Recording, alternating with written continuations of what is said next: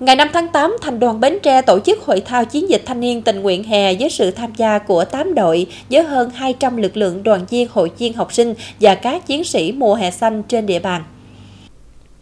Trong không khí vui tươi hào hứng, các đội được hòa mình vào các trò chơi như dược chướng ngại vật, truyền nước, bắt cá, đập bong bóng nước.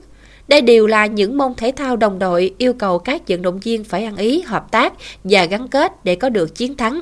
Hoạt động nhằm tạo sân chơi lành mạnh, bổ ích cho các bạn đoàn viên học sinh sinh viên trong những ngày hè để chuẩn bị bước vào năm học mới. Đồng thời là dịp để đoàn viên thanh niên tại địa phương có cơ hội giao lưu gặp gỡ, nâng cao tinh thần đoàn kết gắn bó. Sau những lượt thi đấu hết mình với tinh thần đoàn kết đồng đội, ban tổ chức trao hai giải nhất cho Liên quân đoàn phường Phú Hưng, Phú Khương và Liên quân đoàn xã Phú Nhuận, Nhân Thạnh.